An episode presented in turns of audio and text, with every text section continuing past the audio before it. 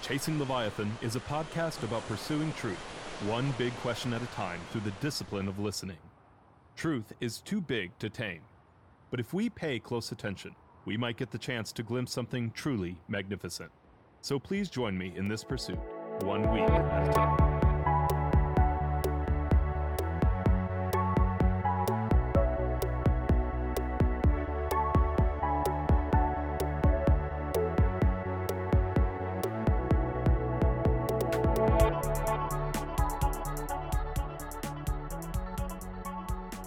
Hello, and welcome to Chasing Leviathan. I'm your host, PJ Wehry, and I'm here today with Dr. Mark Roche, the Reverend Edmund P. Joyce Professor of German Language and Literature and Professor of Philosophy at Notre Dame.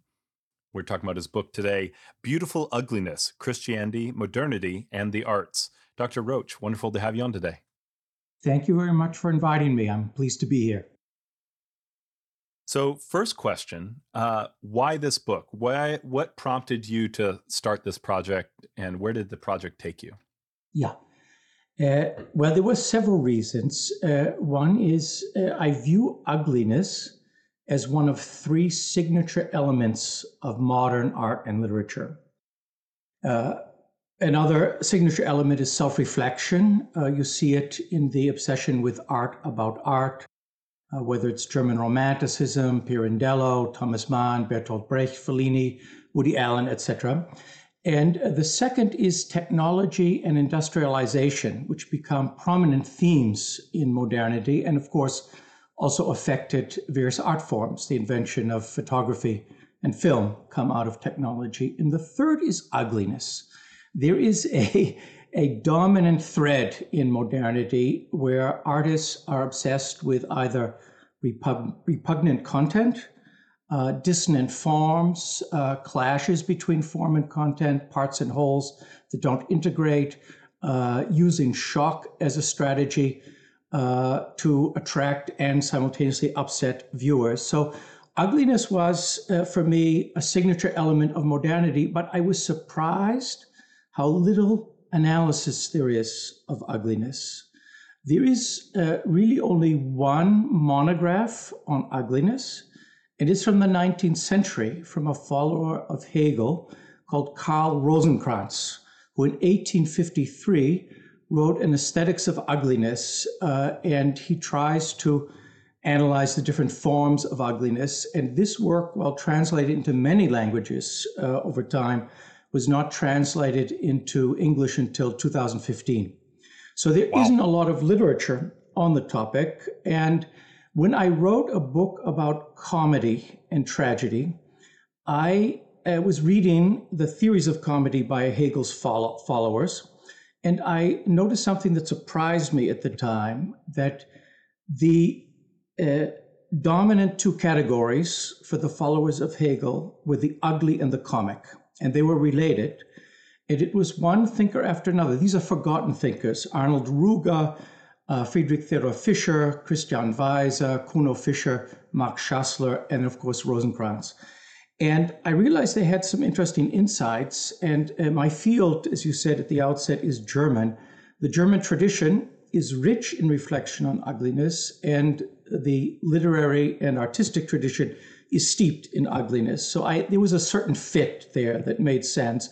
And I have always been attracted to what I call great questions. That is, questions that are big in the sense of expansive, interdisciplinary, but also great in the sense that they're important, significant questions. And beauty is clearly a significant question, and its relation to ugliness even more so. And I saw it as a fit for my interests, and I didn't quite know where I would go when I started.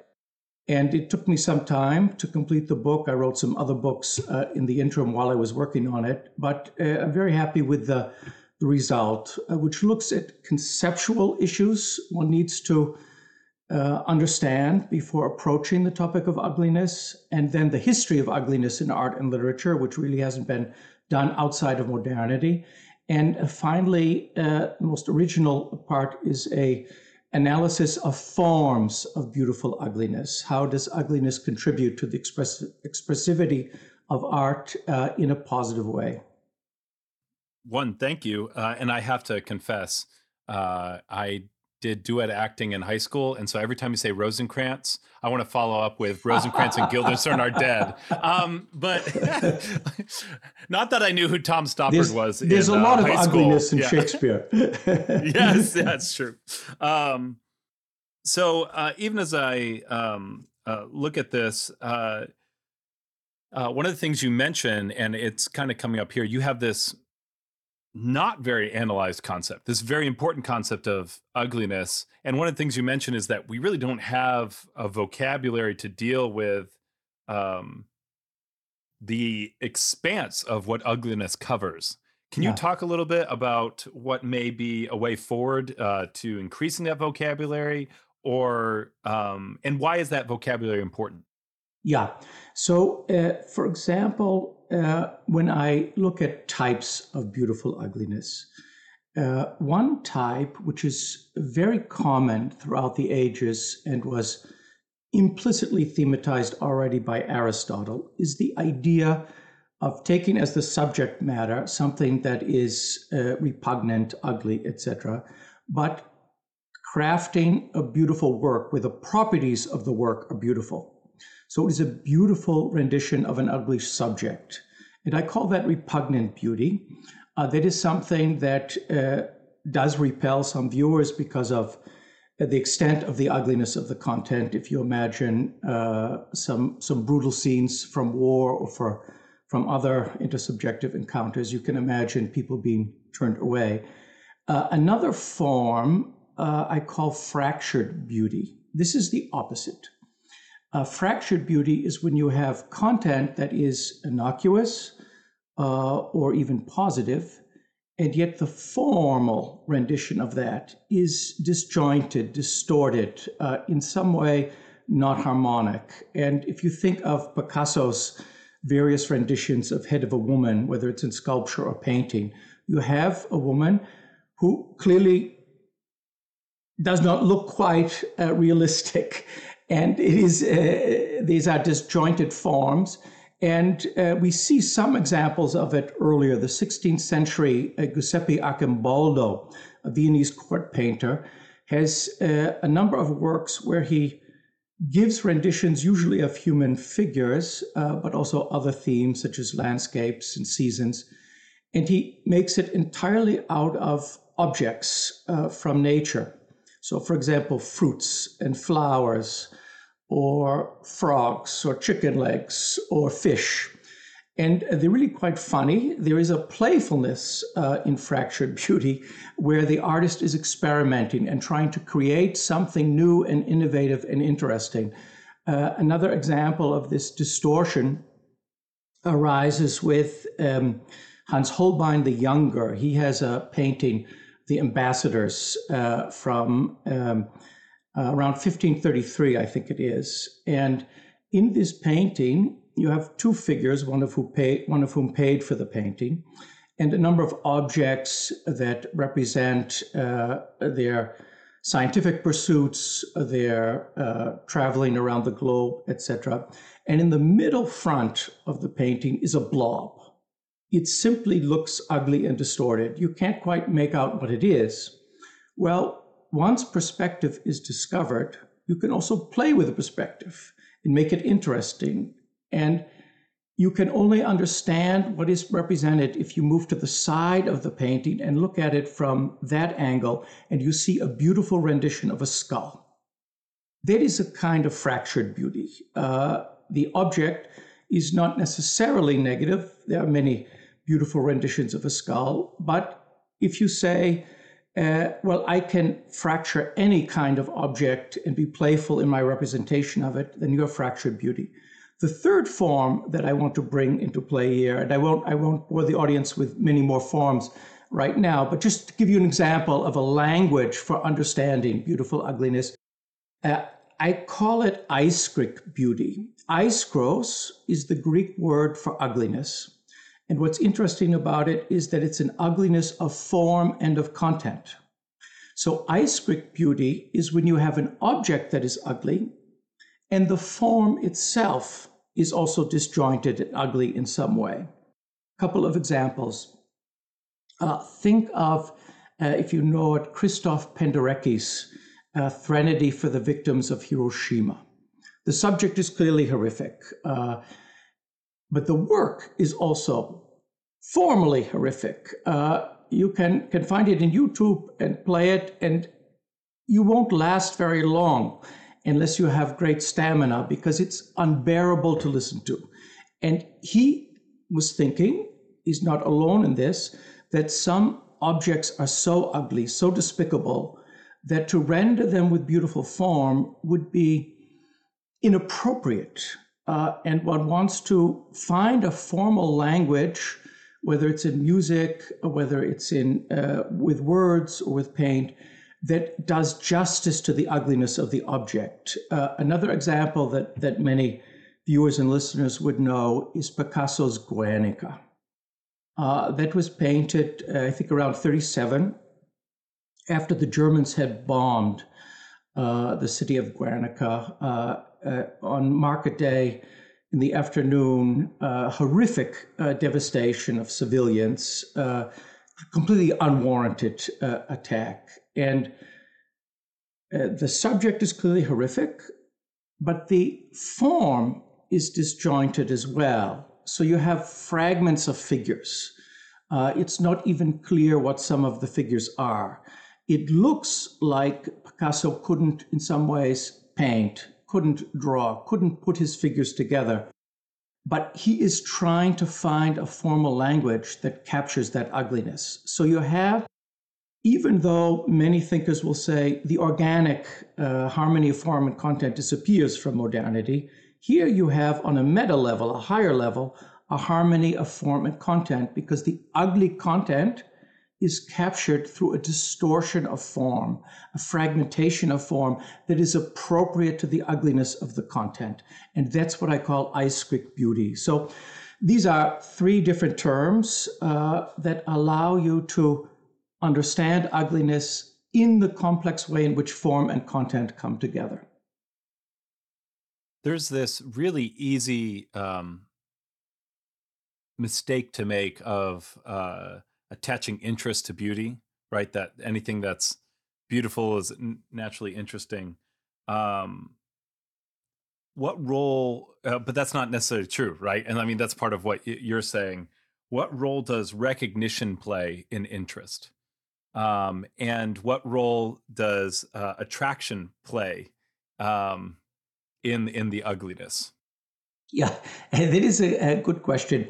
Plato was the first philosopher to reflect on ugliness. And it may seem surprising because he is the philosopher of beauty.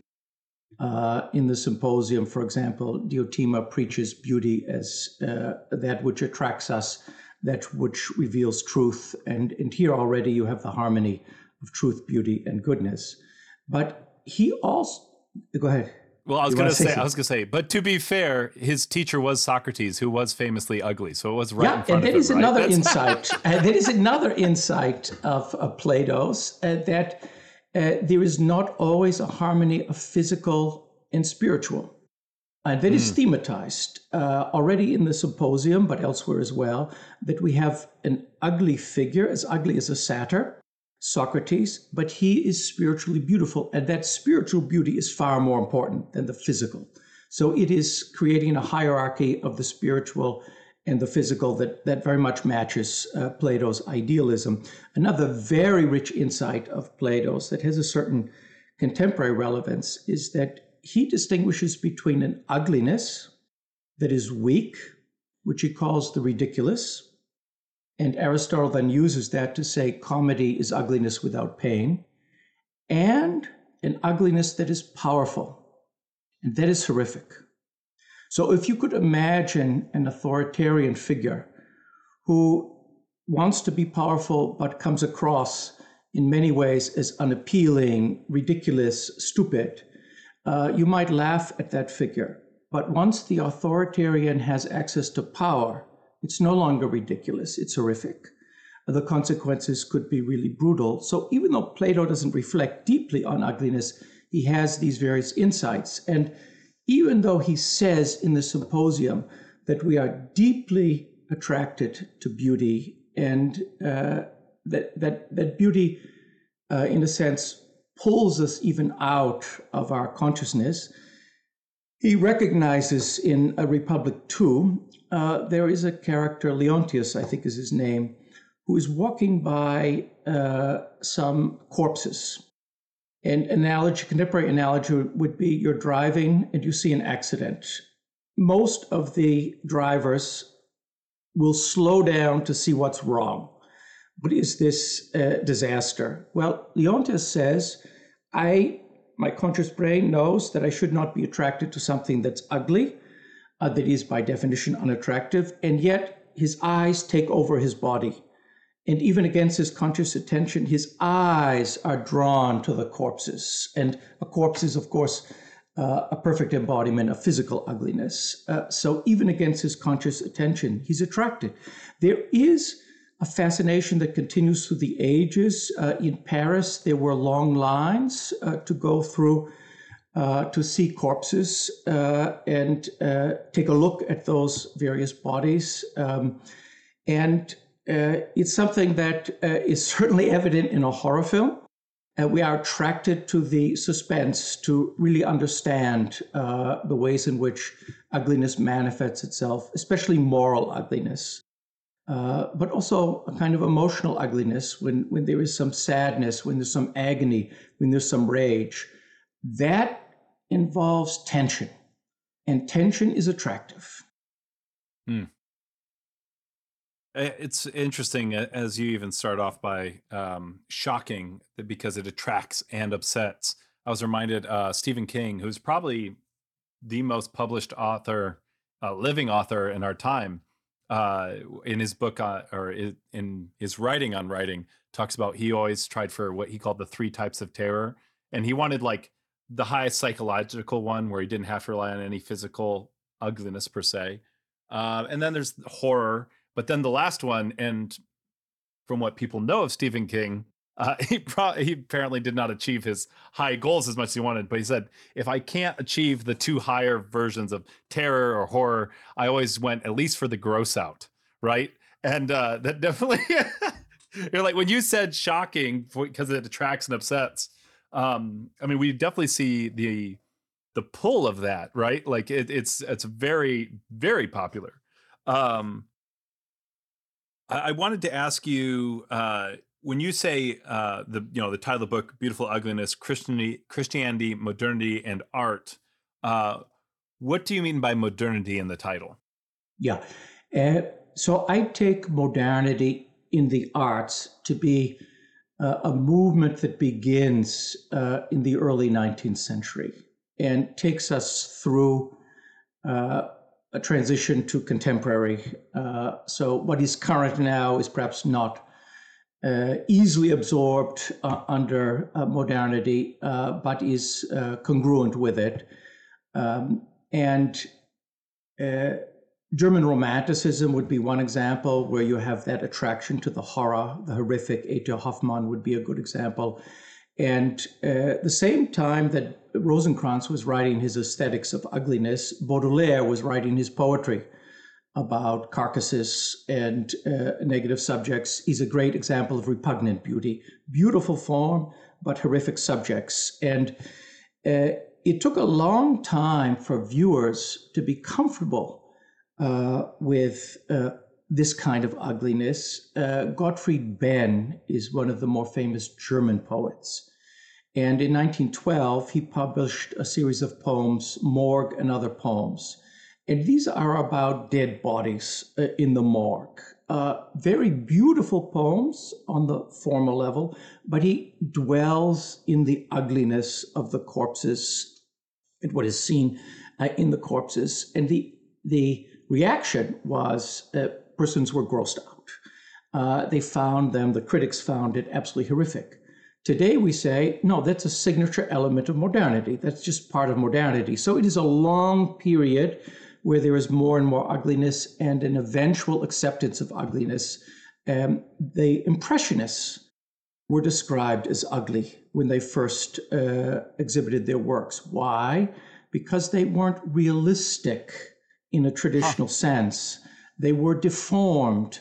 We, of course, take them as beacons of beauty. If you go to the Art Institute in Chicago, there are many more persons viewing the Impressionists because they appear to them to be light-filled and beautiful, and fewer in some of the contemporary areas, or with someone like Ivan Albright, who had very, very dark paintings. So it is ambiguous, this attraction to ugliness. It's there, but we're also attracted to beauty. How much of this ugliness then, because I mean, and there's a historical process at work here when you talk about the Impressionists, because they're some of my favorite painters. I would call them extremely beautiful, but they're considered ugly at first. How much of this ugliness is the evolution of taste and artists pushing boundaries that we come to accept, and how much of it is, and what's the distinction between this kind of evolution of taste and, for lack of a better term, but philosophically problematic, true ugliness? Yeah, it's a great question. There are really two prominent definitions of ugliness. One is that ugliness is the opposite of beauty. It is the most frequent one you hear. And it makes it's commonsensical. On the other hand, if beauty and ugliness can be brought together, then it's not easy simply to see it as the opposite of beauty. The other common definition is that ugliness is what we find repellent. Now, that also has some commonsensical appeal, but the problem with that, one of the problems with that definition is that, as you noted in your question, what is repugnant to us shifts over time. So Picasso's Guernica was rejected for exhibition at World Fair in 1937. Something else was substituted, a fairly kitschy work was substituted for it because it seemed too shocking and grotesque. Now people have Picasso as screensavers on their computers. It is accepted. There is an obvious shift over time. And it's not only over time. Simultaneously, you have different receptions of objects that might or might not be defined as ugly. An example would be photographs of lynchings. In the South, these were viewed as wonderful rituals and spectacles, representations of white nationalism and black inferiority. In the North, they were found to be, rightly so, abject, ugly, horrific, outrageous, and they motivated those who wanted to eradicate injustice in the South. And then the question arises, if ugly is what we find repellent, is the same object ugly and beautiful depending on the reception? I would say no. I would say what we subsume under ugliness might shift, but ugliness is a concept that can be defined conceptually, so that what we subsume under ugliness shifts, but ugliness is stable. Concepts don't change over time, but what we subsume under the concept might change. And I view ugliness as, and this is a third definition that's not really that popular yet, but I view ugliness as, in a certain sense, a representation of something that contradicts the normative concept that belongs to that particular object. So I'll give you an example. We say it belongs to our normative expectations for the human mind, what the human mind should be. It should be listening, as you elevate in this podcast. It should be curious, which would apply to the listeners and viewers of your podcast and your show. And to the extent that information has been gleaned from such shows, the human mind should be knowledgeable. And that is a beautiful mind, to take it away from the film title. That is, the mind corresponds to the way the mind should be. Knowledgeable, curious, humble, in embodying the virtue of good listening, and certainly eager to learn more and thus curious. Now, a figure who is, shall we say, arrogant, and so arrogant that they don't listen to others and therefore end up being stupid and are not at all curious, that is a form of intellectual ugliness. A particular example, since you mentioned Plato earlier, take the early dialogue of Plato on piety, Plato's Euthyphro. Socrates encounters Euthyphro, who's on his way to a court to try his father for injustice and impiety. Socrates is quite surprised. That's a rather radical decision on his part. Is Euthyphro confident that he has a good definition of piety? Euthyphro then goes through four different definitions of piety, each of which is refuted easily by Socrates. But Euthyphro doesn't recognize that he's wrong. And he flees the conversation because he doesn't want to be, to use a word that others might not use in this context, but Plato would, he doesn't want to be punished for having the wrong views, by having those ideas exposed as wrong. And so Euthyphro flees. He's not interested in the truth of piety. He's interested in holding on to his position. He's arrogant. He thinks he knows it still. That is intellectual ugliness. And part of defining ugliness, in the first third of my book, I look at different spheres in which we find ugliness. Physical ugliness is fairly obvious. Emotional ugliness is not talked about much, but depression, rage, hostility that is unwarranted would be emotional ugliness. Then intellectual ugliness, and of course, moral ugliness. And all of these can be subjects of artworks. Even as you talk there, and this is to make sure I'm tracking with you, when you say that rage and depression are ugly forms of emotional ugliness, you would say that's generally speaking because your definition of ugliness is that it doesn't match the normative.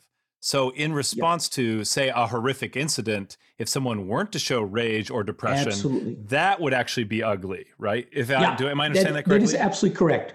If you have lost your spouse and you are walking around joyfully, that is clearly, that is ugly. That is not how you should be reacting. And therefore, in this case, depression is absolutely appropriate. You have lost someone that you supposedly love. And so one needs a certain nuance to understand what should or should not be ugly, and to give even more complexity to the puzzle. As you say in this example, you should experience some ugliness because you are going through something that is very difficult. Well, another example of ugliness that is to some extent often overlooked is the crucifix. The crucifix, which represents a horrific event, the death of God, if you will, was initially something that the Christians couldn't even present. There weren't images of the crucifix in the early centuries. You can imagine why. This was a sect trying to gain followers, and so they emphasized the triumph of God, the resurrection of God, etc. But it was only over time, and then especially at the end of the 10th century, beginning of the 11th century, that Christ was no longer emphasized as the victor who's resurrected, but as a human being. The humanness of Christ was emphasized. This is when the creche was introduced. This is when we begin to emphasize Mary as mother and Christ as child. We have more and more representations of the family. And then we see more and more representations of the crucifix, and some of them are absolutely horrific. And justly horrific, because Christ became ugly in taking on our sins. So this is an ugliness that is in a certain sense fitting. And there are portrayals of the crucifix. For example, in Cologne, you can find a so-called plague crucifix, where Christ looks horrific. His ribs are exposed. There is blood coming down his face. over his shoulder, the thorns are in his flesh. This is not the typical crucifix you see, but this was so that the viewers of Christ could identify with him in his suffering. And Christ became ugly not only, according to the Christian thought of the time, because he was taking on the sins of humanity, but because he was the lowliest of the low. And because we could identify with Christ as the lowliest of the low, Christ became humble, and that lifted up those who could identify with him. So there's a double movement. Christ becomes human and the lowliest of the low, but the lowliest of the low, at the time women, for example, those who were sick, those who were suffering, the poor, were ennobled. They gained dignity by being one with Christ. So this is a case where the ugliness is absolutely appropriate. And it would be a mistake for Christian art to jump over that and only give us kitschy representations of the Christian narrative. I think this is a great moment, I'm jumping ahead, and I could be wrong here, but this seems like the moment to talk about dialectical beauty, right? Mm-hmm. Like even one of the few times I've been able to preach, I preached on the Valley of Dry Bones. And it's really interesting how many people did not understand how that passage works. And the ugliness of it is very obvious. Like when you sit down and think about what is being portrayed, it's clearly some kind of either mass slaughter or battle scene, because you have a mass grave, which I think is in many ways, when you talk about modernity, an important passage that we'd be able to reflect on the horrors that we witnessed through the many genocides, the many world wars, all these sorts of things. And the point at the end is that it is made beautiful through resurrection. But am I on the right track there when you talk about dialectical beauty? And is that kind of that movement with the crucifix? Yeah, it is certainly the Christian narrative involves an immersion in ugliness. But the Christian has confidence to dwell, to linger in ugliness, because the Christian knows that is not the end of the story. There is yet another moment. There is the resurrection. And in the book, I describe that actually with a different term from Hegel. Hegel is not front and center in the book, in the sense that you have to be a philosopher to read the book. And my hope is that simple museum goers would find categories that are useful in the book. But Hegel was my guiding force, and he uses the term speculative to describe a tension, a rupture, an ugliness that is gone through and in the end is left behind as a moment. A moment in the sense, not a temporal moment, but a moment as in an element, a part, that we retain in our memory, that we are cognizant of the whole time, but the narrative ends positively. And there was the idea in the earliest reflections on ugliness in modernity by someone whose writings Hegel knew, G.E. Lessing, who wrote on Laocoon, the sculpture Laocoon. And he argued that it's very difficult to portray ugliness in painting because it's a static art. Whereas in a temporal art like literature, you can present ugliness as a moment and then move beyond it to something else. And an interesting development in modernity is there is less desire to move beyond it. There is an abandonment of the Christian narrative. And therefore, ugliness becomes even more prominent in painting because you can't get beyond it. So there are artworks that give us ugliness and make us linger in ugliness. We dwell in ugliness, if you will, and don't get beyond it. And then there are artworks at the other extreme, I would say, that give us a moment of ugliness, but show it as something that can be overcome through forgiveness, through development. Think of comedies that tend to have a happy end. There is some obstacle along the way that can be overcome. In between these two is what I call dialectical beauty. Dialectical beauty involves a prominent display of ugliness, but in such a way that we recognize the ugly as ugly. What do I mean by that? Think of satire as a form. The best theory of satire comes from Goethe's friend Schiller. Schiller says, in satire, there is a break between the real and the ideal. And the artist, knowing that the real is not what it should be, not ideal, dwells on the real in order to show its inadequacies vis-a-vis the ideal. That is ugliness. And so satire dwells on ugliness, but it doesn't just show it, it criticizes it. It exaggerates it. It rebels against it. It revolts against it. It wants to show the ugliness as ugly. And it's interesting that satire is not a genre that exists in ancient Greece. It is invented in imperial Rome. Why is it invented then? Because there is a movement away.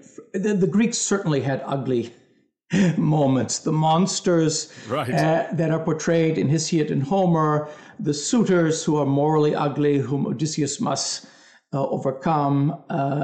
Various elements of ugliness are prominent in antiquity. Oedipus Rex. Oedipus Rex.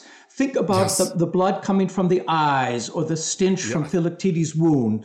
There is much ugliness in ancient Greece, but it is also balanced by ideal moments of beauty. And it would be wrong to neglect those ugly moments, but it would also be wrong to say ugliness was the dominant motif in ancient Greece.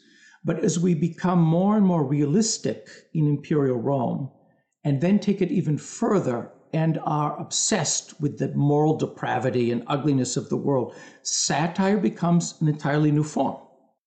And satire wants to present ugliness and criticize ugliness.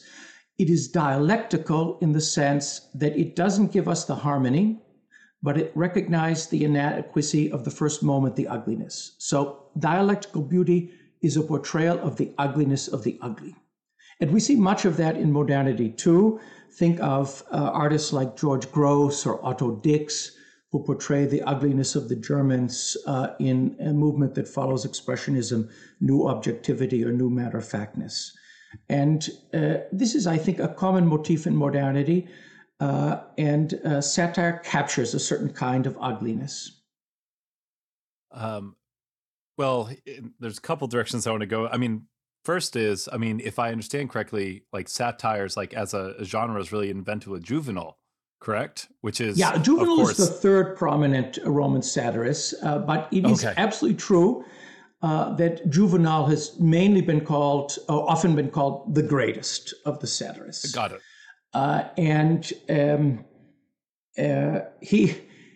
He is certainly the most brutal in portraying the depravity of his age, and indignation is the dominant motif of most of his works. And that is, in fact, I would say, one of the dominant motivations for ugliness, to be obsessed with the negativity of one's own age, to want to criticize it and attack it. So you could imagine Goya on war, or some of the narratives of World War I, Remarque's All Quiet on the Western Front. These are examples of dialectical beauty where the ugliness of the ugly is shown. And so that satire becomes not just a written form, but a broader concept that captures this critique of ugliness. And that is the dominant mode of dealing with ugliness for the Hegelians. Rosenkranz, for example, elevates the idea of overcoming ugliness through comedy, making fun of that which is ugly. And satire does the same thing. So you're absolutely right. Juvenal is a great satirist, and it was in Rome that satire becomes prominent. So this particular form of ugliness. And moral revolt is the dominant motif. You could say Guernica is not a satire because it's not focused on the perpetrators of violence. But you could say it is a reverse image of satire. it is dwelling on the victims of horror. And so the perpetrators are implicit, but the motivation here doesn't seem to be only moral revolt, it's also empathy with those who suffer. And empathy with those who suffer is another kind of ugliness. It is trying to draw us in to see what is lost from war, from horror, from moral ugliness. And that dwelling on the victims is another lens onto ugliness. I'm immediately reminded, I don't know if you've seen Grave of the Fireflies, but I believe Roger Ebert called it one of the greatest anti-war films. It's animated, but it's World War II. It follows two orphans through the firebombing of the cities there. And so does not dwell on the perpetrators really at all on either side, but just follows the two orphans and just their horrific plight throughout. One of the best movies I've ever watched. And on the other hand, it's a movie I never want to see again. If that's fair. And it's just, there's that mixture of you can't look away. You also are just appalled. Yeah. And this is an interesting case where normally we think of the triad of beauty, goodness, and truth. But if we really want to understand war, then beauty is not the right form. Ugliness is a witness to truth. And if we want to be truthful, we must dwell on the ugliness. And we cannot, as in previous eras, let's say before Goya, only focus on the heroes of war. We also have to look at the victims. And here, truth becomes a way of motivating ugly content and often ugly forms. And that is a twist. It is a different way of understanding ugliness, that it really contributes to one of the triads. It contributes to truth, and it, of course, contributes to goodness by reflecting on moral ugliness. You actually had a line that I wanted to ask you about at the very beginning of your book, that people flee ugliness because of their unwillingness to confront reality. What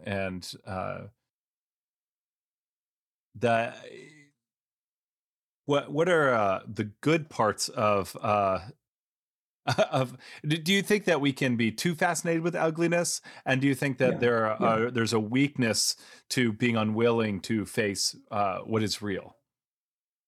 Yeah, there is clearly a weakness in being unable to face reality. If we have only escapist literature and art, we are truncating the realm of possible art, and we are not understanding our age or the moral atrocities of our age.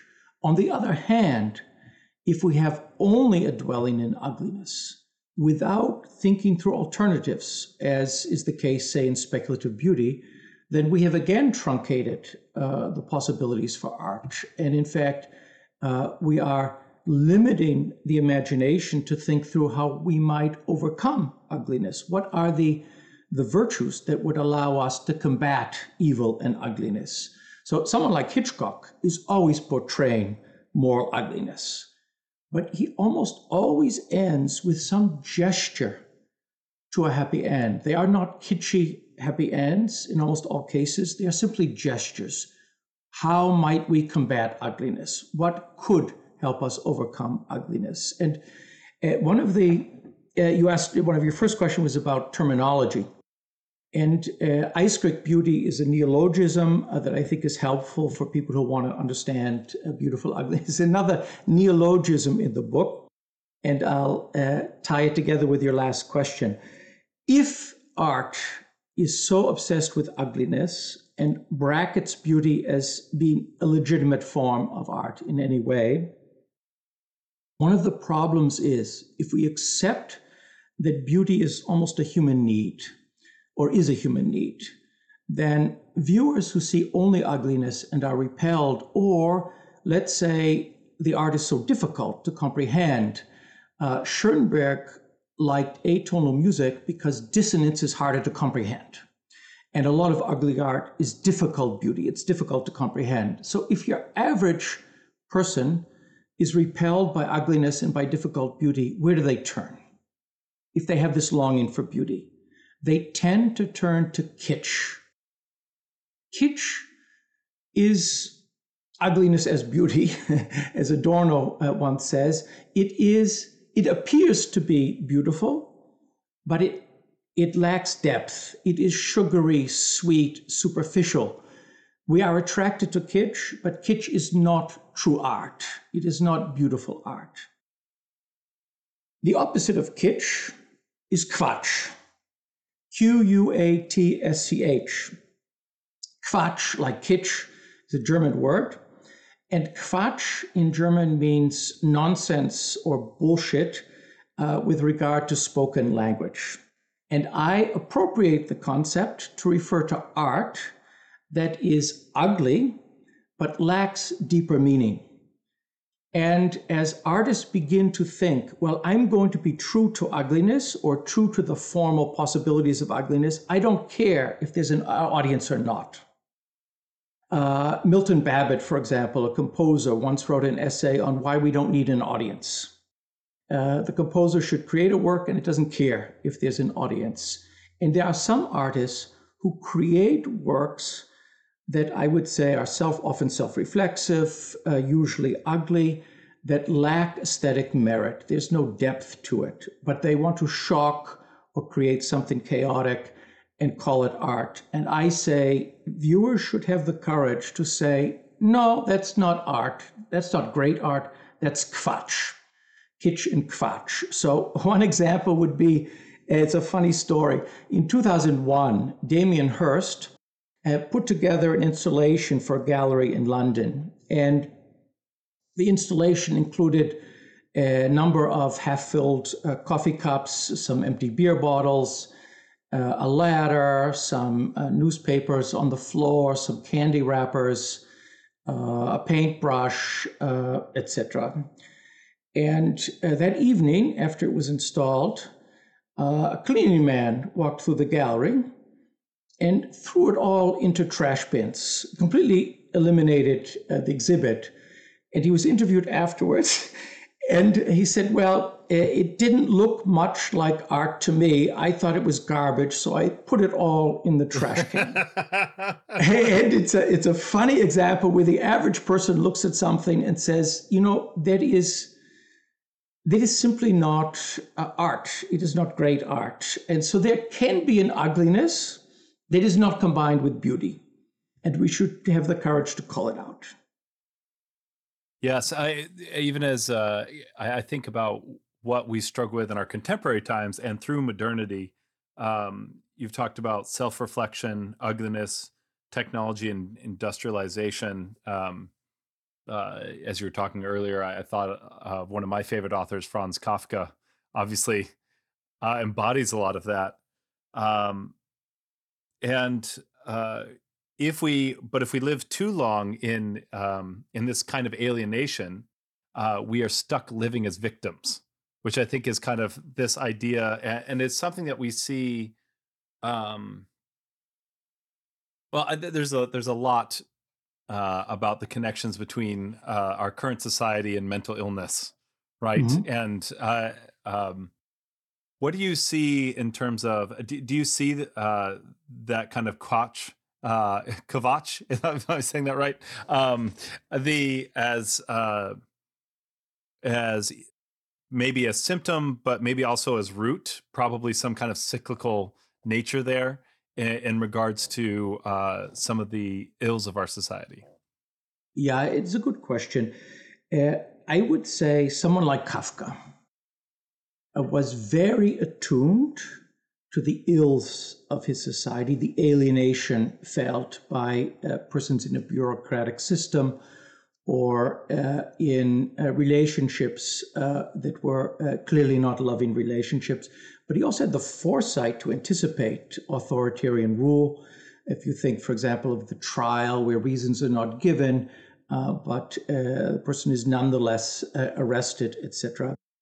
That attentiveness to the emotional ugliness of the age, the moral ugliness of the age, is something that art should explore. And it should explore mental illness. It should explore the various catalysts for crises of the age and how they work themselves out in human beings.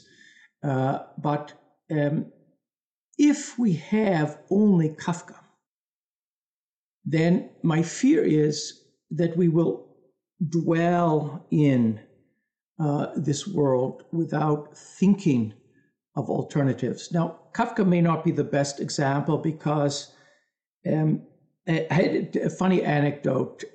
I was an undergraduate in Germany, and 20 of us went to see Orson Welles' version of The Trial. And I was the only person in an audience of about 60 people, 40 Germans, 20 Americans, who was laughing, constantly laughing. And my American undergraduate friends were really upset with me. I was the ugly American, if you will, who should not be laughing at such a serious film. And I went home that night and opened Kafka's The Trial and read the preface by Max Brod. And Max Brod said, Kafka could not get through 2 or 3 lines of The Trial without laughing out loud hysterically. So Kafka himself has a certain ambiguity. On the one hand, he portrays this ugliness in a serious way. You're really gripped by it and you understand the crises and the integration of technology, for example, in the penal colony, the self-reflection and almost all Kafka tales and the ugliness, you are gripped by it. At the same time, Kafka, in my eyes, is showing the ugliness of this reality. So he is distancing himself, and the comic, the absurd, is simultaneously there. Both moments are present in Kafka, so Kafka doesn't give us answers. There are almost no answers, even hints of answers, but he is quite clear about what is untenable. And that is progress beyond wallowing in negativity. But as I say, one thing about beauty that is great is that one form of beauty does not exclude another. And we still have works that portray what I call speculative beauty, but they so often fall into kitsch. And I would challenge artists to give us speculative beauty, perhaps gestures that take us beyond the ugliness without falling into kitsch. That is perhaps a form that has existed throughout time. You mentioned Oedipus. Oedipus at Colonus is an example of speculative beauty. Oedipus is able to challenge the guilty verdict. He himself becomes a demigod at the end. He experiences a moment of love with Antigone and friendship with the leader. And that moment of beauty is certainly not kitsch. And it's not kitsch because the ugliness was so severe, because he suffered so much along the way, because it's so subtle, the resolution. And that requires really a great artist. And even as you mentioned, Kafka and the laughing at the trial, which I would not have guessed, it makes me want to read it. Yeah, again. And so as we talk about, you mentioned earlier, there's this connection between comic and ugliness, or at least the Hegelian disciples thought so. Yeah. Does some of that come from the play back and forth between beauty and ugliness? I'm not sure. In a sense, I would put it this way. The Hegelians said that ugliness should be integrated into art. It should not be excluded because art should deal with the full universe of meaning in this world. But ugliness, for the Hegelians, should never represent the whole. it should be a vanishing moment. It should be present. There should be something beyond ugliness. And they, therefore, very clearly saw an asymmetry between beauty and ugliness.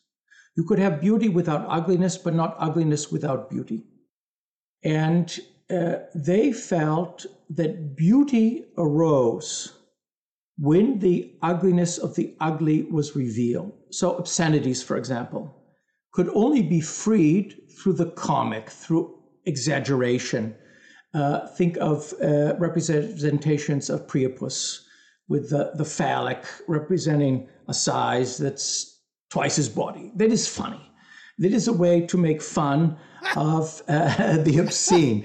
And Aristophanes is really great in this regard. He has in the clouds, for example, the father has debts, and he's worried about paying the debts. And he says, well, perhaps I could commit suicide and then I wouldn't have to pay my debts. Well, that is an example of intellectual ugliness. It's not really thought through, but it's funny because it's so absurd. It's not a position that is in any way tenable, but it's shown to be untenable. And that is funny.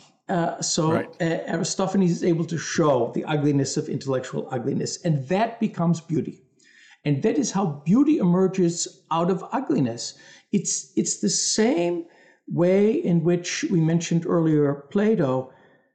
When Plato wants to uncover truth, he shows fallacies and he reveals the wrongness of false positions. Euthyphro's false ideas are refuted. So we come to truth by way of refuting falsehoods or fallacies. We understand goodness in its depth when we understand how we can fight evil. Naive goodness is not going to get you very far. You need to know under what conditions you can combat evil without yourself increasing evil. So the idea of just war, for example, needs to reflect deeply on evil in order to come to what is goodness. And here's the amusing thing. Studies of truth deal with falsehood. Studies of goodness deal with evil. But studies of beauty have neglected ugliness. And that is a gap that has rarely been addressed. If you think between Rosenkranz and today, there aren't a lot of books that try to understand the richness of ugliness, integrating various examples and categories, etc. And that is a gap. I want to be respectful of your time, but I did want to follow up to as you talk about speculative beauty, and you talk about, like, for instance, the Christian idea of, like, immersing yourself in ugliness, but coming out to really salvation. Like, that story is salvation, to go from ugliness to beauty. What is the story called? What is the journey in comedy? Is it absurdity, or what would be that of, like, the ugliness taken too far? So taken so far that it becomes beautiful, if that makes sense. Yeah, I would say what you need in comedy, and Aristotle would say this, is some element of ugliness, but that ugliness cannot be so painful, so hurtful, that you can't laugh at it. So, for example, imagine a slapstick scene where one character is hitting the other over the head with a stick. Well, in the comedy, the person is not really hurt. We are playing with this. We are laughing at it. We are distant from it because there is no pain. So I would say comedy requires some element of ugliness. Goldoni, for example, has a play called The Liar. And The Liar is constantly inventing stories, has really great imagination. You almost have to love this character, how he gets out of one situation after another by inventing lies. Eventually, those lies will be revealed as lies, and the false character will be rejected, and the happy end excludes that particular character. But no one is hurt from the lies. the marriage of persons who should not be together is never consummated. So I go back to Aristotle here, who I believe borrows from this early insight of Plato's that ugliness can be weak or strong. The weak ugliness is ridiculous, and a weak ugliness is one that causes no pain. So comedy is some negative trait. Maybe it's arrogance, stubbornness, lying, not even knowing who you are, following the wrong person. Think of Midsummer Night's Dream. That needs to be corrected. That needs to be overcome in some way, so that you either have the critique of the negative figure or the figure who is in some kind of intellectual mistake is guided toward some element of harmony. So you can't really have comedy without some element of ugliness, but that element of ugliness is not the serious ugliness that, let's say, in Christianity plays such a dominant role in portrayals, let's say, of in Dante, of the Inferno, or of Bosch, of the Last Judgment. These do not lend themselves to comedy in our everyday sense, although Dante's is, of course, called a comedy because it goes through negativity and ugliness to a resurrection. But what we're thinking about in terms of film and drama, it can't really be so horrific that we are turning away. So there is the superficial, limited concept of comedy, what's allowed in a particular work, and a metaphysical concept of comedy. That's another reason to integrate ugliness. What role does ugliness play in the universe? So Goethe's Faust, which is really the modern work that captures humanity the way Dante captures humanity for the Middle Ages, in the preface, the prologue in Heaven, Mephisto, the ugly character, appears in a congenial conversation with God, because God knows that the ugly Mephisto, the negative Mephisto, has a role to play in the universe. Otherwise, humans become too lethargic. There's a great line: Des Menschen Tätigkeit kann allzu leicht erschlafen. Liebt sich bald die unbedingte Ruhe. Drum gebe ich gern ihm den Gesellen zu, der reizt und wirkt und muss aus Teufel schaffen. So that's the German, a beautiful German of Goethe. He's basically saying human beings can become all too lethargic. Therefore, I invite the negative spirit of Mephisto to keep human beings striving and acting. He has a role to play in the universe. And ugliness is not only something that we should exclude and flee from, it is something that we should think through, linger with, until we understand its various elements. You remind me, my middle child, his brain just works very differently, and I love that about him. And he came up to me, and I was talking to my brother, and he said, "Would you like to hear a joke?" And we're like, "Yeah." And he said, "This huge object comes out of the sky and smashes me flat on the street." Ha ha ha! And he like dies laughing. And we look at each other and we're like, "It's a weird joke, buddy." And then all of a sudden I looked at my brother, I was like, "It's Looney Tunes. That's what it is." As he had been watching Looney Tunes, and in Looney Tunes, really no one. Yes, yeah. In Looney Tunes, yeah. No one actually gets hurt, which, of course, what I need to explain to him is, please don't try this at home, right? Like, that's the distance. But that's why Looney Tunes is funny, because, they may walk around, Daffy Duck gets shot in the face, but his beak just goes around and he snaps it right back. Absolutely. And so, absolutely. And of course, kids find that funny because, I remember watching America's Funniest Home Videos with my family when I was younger, and I thought they're hilarious watching people get hurt. And then I watched it with my kids for the first time, like a year or two ago. And I was like, this is not funny anymore. I've seen people. Yeah. It's just a different thing. But I want to say thank you so much for coming on the show today. If you could leave our audience with one thing to really think on or chew on for the next week after listening to this episode, what would it be? Yeah, I would say don't flee from ugliness. Understand that ugliness is a fascinating phenomenon. and try to understand ugliness. There are ways in which ugliness can be presented meaningfully. There are categories that you can employ in order to understand the different ways in which ugliness contributes to meaning. And we can't have a resolution unless we've gone through ugliness. So it's a necessary element of life and an attractive element of art. But if you have a certain confidence in the categories you employ, then you can see a work and say, that is beautifully, organically done. That is Eisgericht beauty. And another work that seems to me to be Quatsch. I don't see. Yes. I need someone to explain to me what is the greatness of taking a banana and putting it on a museum wall by duct tape. That strikes me as Quatsch. And we should have confidence to call that out, to see whether someone can truly defend that as beautiful ugliness. Dr. Roche, it's been an absolute honor today. Thank you for coming on. It's been fun. Thank you so much.